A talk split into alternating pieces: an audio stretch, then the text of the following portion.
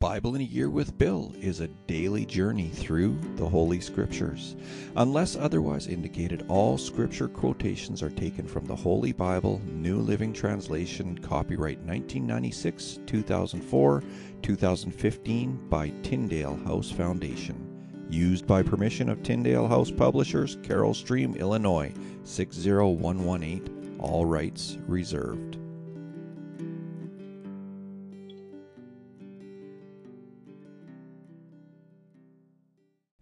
Today is February 11th, 2022. We're on day 42 of Bible in a Year with Bill.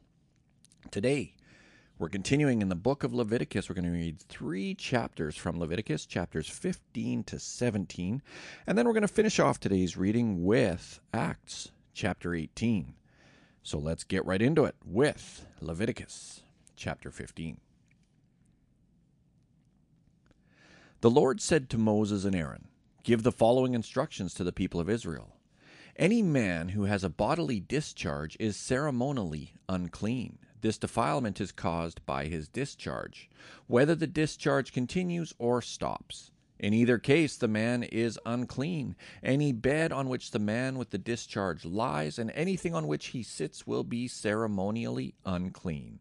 So if you touch the man's bed, you must wash your clothes and bathe yourself in water, and you will remain unclean until evening. If you sit where the man with the discharge has sat, you must wash your clothes and bathe yourself in water, and you will remain unclean until evening. If you touch the man with the discharge, you must wash your clothes and bathe yourself in water, and you will remain unclean until evening.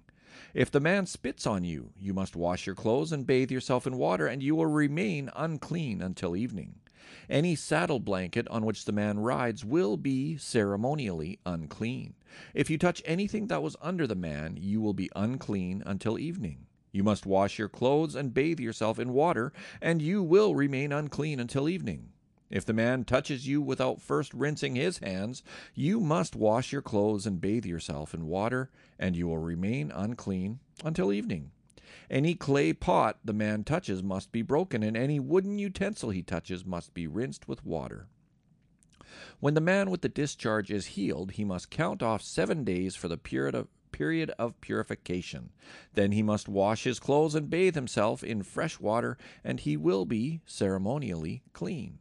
On the eighth day he must get two turtle doves or two young pigeons and come before the Lord at the entrance of the tabernacle and give his offerings to the priest. The priest will offer one bird for a sin offering and the other for a burnt offering. Through this process, the priest will purify the man before the Lord for his discharge. Whenever a man has an emission of semen, he must bathe his entire body in water, and he will remain ceremonially unclean until the next evening. Any clothing or leather with semen on it must be washed in water, and it will remain unclean until evening.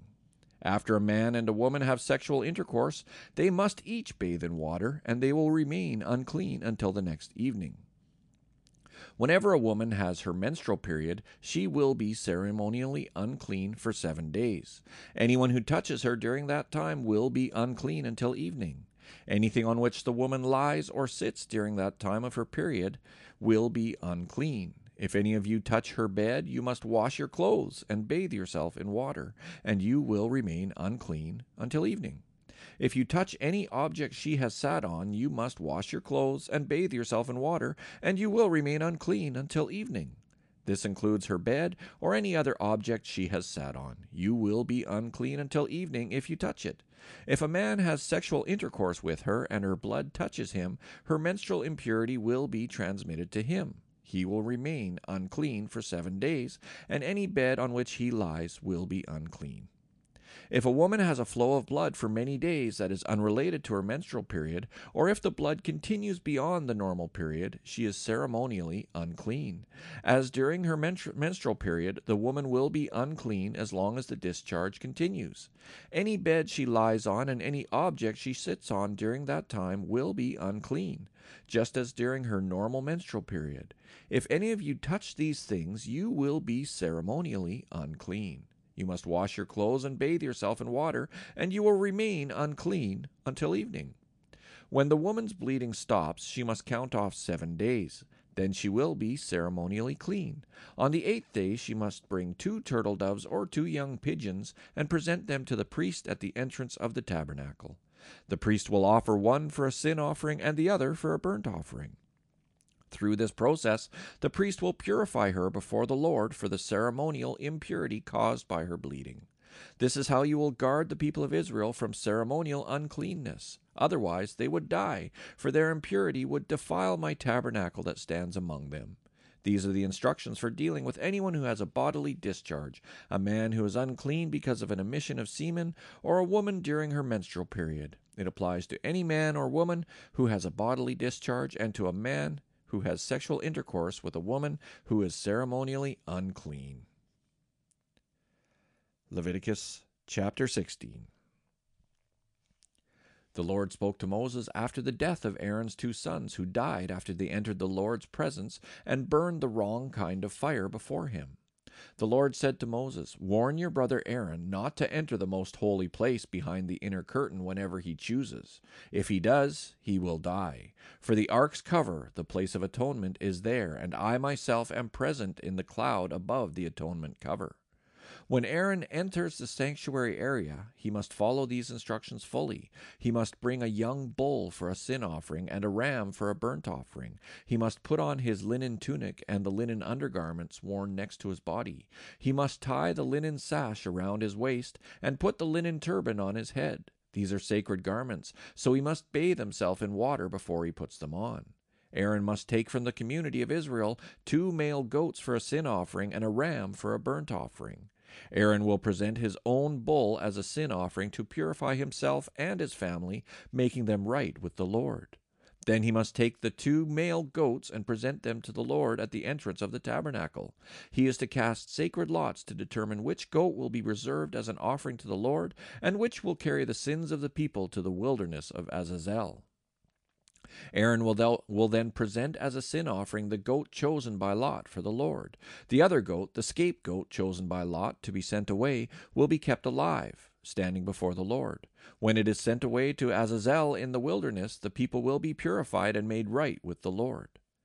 Aaron will present his bull as a sin offering to purify himself and his family, making them right with the Lord. After he has slaughtered the bull as a sin offering, he will fill an incense burner with burning coals from the altar that stands before the Lord.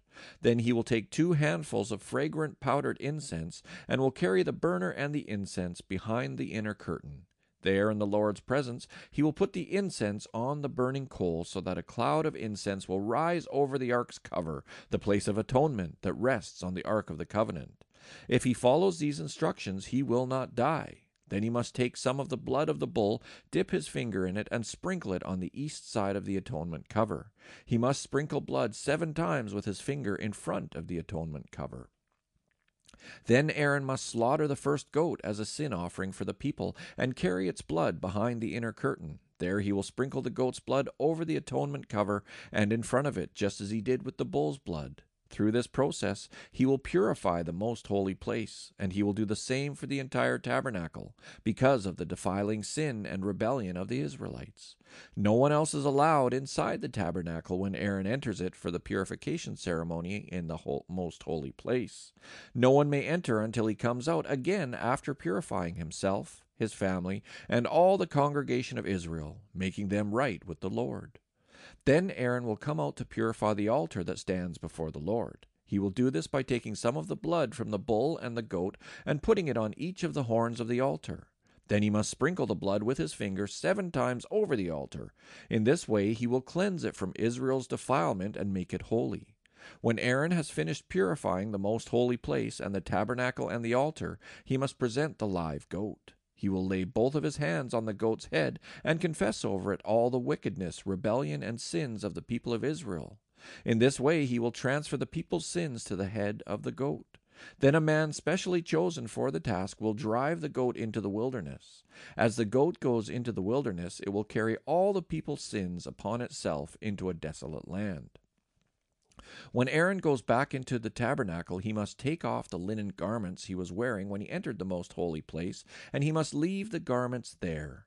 Then he must bathe himself with water in a sacred place, put on his regular garments, and go out to sacrifice a burnt offering for himself and a burnt offering for the people. Through this process, he will purify himself and the people, making them right with the Lord. He must then burn all the fat of the sin offering on the altar. The man chosen to drive the scapegoat into the wilderness of Azazel must wash his clothes and bathe himself in water. Then he may return to the camp. The bull and the goat presented as sin offerings, whose blood Aaron takes into the most holy place for the purification ceremony, will be carried outside the camp. The animal's hides, internal organs, and dung are all to be burned. The man who burns them must wash his clothes and bathe himself in water before returning to the camp.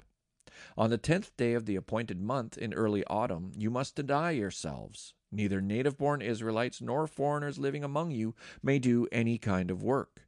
This is a permanent law for you. On that day, offerings of purification will be made for you, and you will be purified in the Lord's presence from all your sins. It will be a Sabbath day of complete rest for you, and you must deny yourselves. This is a permanent law for you. In future generations, the purification ceremony will be performed by the priest who has been anointed and ordained to serve as high priest in place of his ancestor Aaron. He will put on the holy linen garments and purify the most holy place, the tabernacle, the altar, the priests, and the entire congregation. This is a permanent law for you, to purify the people of Israel from their sins, making them right with the Lord once each year. Moses followed all these instructions exactly as the Lord had commanded him. Leviticus chapter 17 Then the Lord said to Moses, Give the following instructions to Aaron and his sons and all the people of Israel. This is what the Lord has commanded. If any native Israelite sacrifices a bull or a lamb or a goat anywhere inside or outside the camp, instead of bringing it to the entrance of the tabernacle to present it as an offering to the Lord, that person will be as guilty as a murderer. Such a person has shed blood and will be cut off from the community. The purpose of this rule is to stop the Israelites from sacrificing animals in the open fields. It will ensure that they bring their sacrifices to the priest at the entrance of the tabernacle, so he can present them to the Lord as peace offerings. Then the priest will be able to splatter the blood against the Lord's altar at the entrance of the tabernacle, and he will burn the fat as a pleasing aroma to the Lord. The people must no longer be unfaithful to the Lord by offering sacrifices to the goat idols. This is a permanent law for them, to be observed from generation to generation. Give them this command as well. If any native Israelite or foreigner living among you offers a burnt offering or a sacrifice, but does not bring it to the entrance of the tabernacle to offer it to the Lord, that person will be cut off from the community. And if any native Israelite or foreigner living among you eats or drinks blood in any form, I will turn against that person and cut him off from the community of your people. For the life of the body is in its blood. I have given you the blood on the altar to purify you, making you right with the Lord. It is the blood given in exchange for a life that makes purification possible. That is why I have said to the people of Israel, You must never eat or drink blood, neither you nor the foreigners living among you. And if any native Israelite or foreigner living among you goes hunting and kills an animal or bird that is approved for eating, he must drain its blood and cover it with earth. The life of every creature is in its blood. That is why I have said to the people of Israel, You must never eat or drink blood, for the life of any creature is in its blood. So whoever consumes blood will be cut off from the community. And if any native born Israelites or foreigners eat the meat of an animal that died naturally or was torn up by wild animals, they must wash their clothes and bathe themselves in water. They will remain ceremonially unclean until evening, but then they will be clean. But if they do not wash their clothes and bathe themselves, they will be punished for their sin. The Book of Acts, chapter 18. Then Paul left Athens and went to Corinth. There he became acquainted with a Jew named Aquila, born in Pontus, who had recently arrived from Italy with his wife Priscilla. They had left Italy when Claudius Caesar deported all Jews from Rome. Paul lived and worked with them, for they were tent makers just as he was. Each Sabbath found Paul at the synagogue, trying to convince the Jews and Greeks alike. And after Silas and Timothy came down from Macedonia, Paul spent all his time preaching the word. He testified to the Jews that Jesus was the Messiah. But when they opposed and insulted him, Paul shook the dust from his clothes and said, Your blood is upon your own heads. I am innocent. From now on I will go preach to the Gentiles. Then he left and went to the home of Titius Justus, a Gentile who worshipped God and lived next door to the synagogue. Crispus, the leader of the synagogue, and everyone in his household believed in the Lord. Many others in Corinth also heard Paul, became believers, and were baptized. One night the Lord spoke to Paul in a vision and told him, Don't be afraid, speak out, don't be silent, for I am with you, and no one will attack and harm you, for many people in this city belong to me. So Paul stayed there for the next year and a half, teaching the word of God. But when Gallio became governor of Achaia, some Jews rose up together against Paul and brought him before the governor for judgment. They accused Paul of persuading people to worship God in ways that are contrary to our law. But just as Paul started to make his defense, Gallio turned to Paul's accusers and said, Listen, you Jews, if this were a case involving some wrongdoing or a serious crime, I would have a reason to accept your case. But since it is merely a question of words and names and your Jewish law, take care of it yourselves. I refuse to judge such matters. And he threw them out of the courtroom. The crowd then grabbed Sosthenes, the leader of the synagogue, and beat him right there in the courtroom but Gallio paid no attention. Paul stayed in Corinth for some time after that, then said goodbye to the brothers and sisters, and went to nearby Cenchrea. There he shaved his head according to Jewish custom, marking the end of a vow. Then he set sail for Syria, taking Priscilla and Aquila with him. They stopped first at the port of Ephesus, where Paul left the others behind. While he was there, he went to the synagogue to reason with the Jews. They asked him to stay longer, but he declined. As he left, however, he said, I will come back later, God willing. Then he set sail from Ephesus. The next stop was at the port of Caesarea.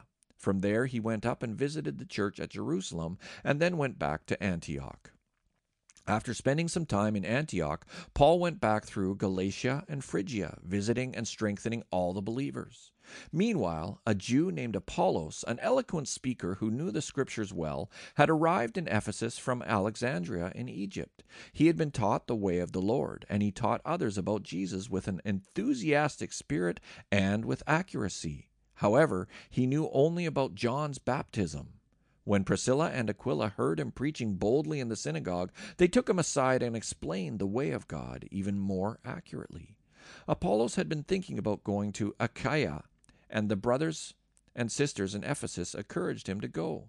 They wrote to the believers in Achaia asking them to welcome him. When he arrived there, he proved to be of great benefit to those who, by God's grace, had believed. He refuted the Jews with powerful arguments in public debate. Using the scriptures, he explained to them that Jesus was the Messiah. And so, Lord, I pray, Lord, who sent us Jesus as a Messiah, I pray that you would bless the reading of your word today. Thank you, Lord, for your word. And thank you, my friends, for joining me again here on this day 42 of Bible in a Year with Bill. You know, if any of you want to drop me a line or just say hello, I have created a, a Facebook page called Bible in a Year with Bill. Feel free to get on there and tell me where you're from. Tell me what you're up to. Tell me who you are. I'd love to hear from you. I'll see you tomorrow. Take care now.